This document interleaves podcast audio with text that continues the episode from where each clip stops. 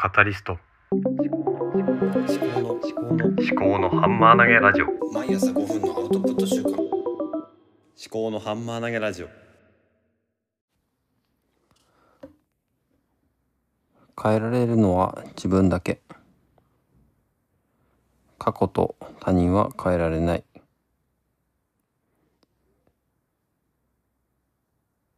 結局人に何を言われようが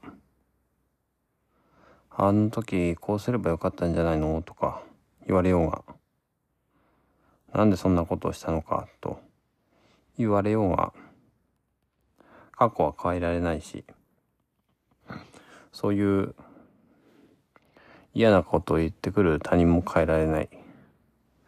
じゃあ変えられるのは何かって言ったら自分とこれからどうするか。っていうことだけなんですよね。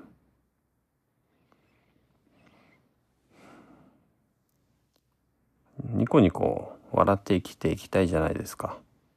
だから過去のことをとぐだぐだと言ってくることに対してあまりまともに取り合っていたらニコニコ笑ってなんていられないですよね。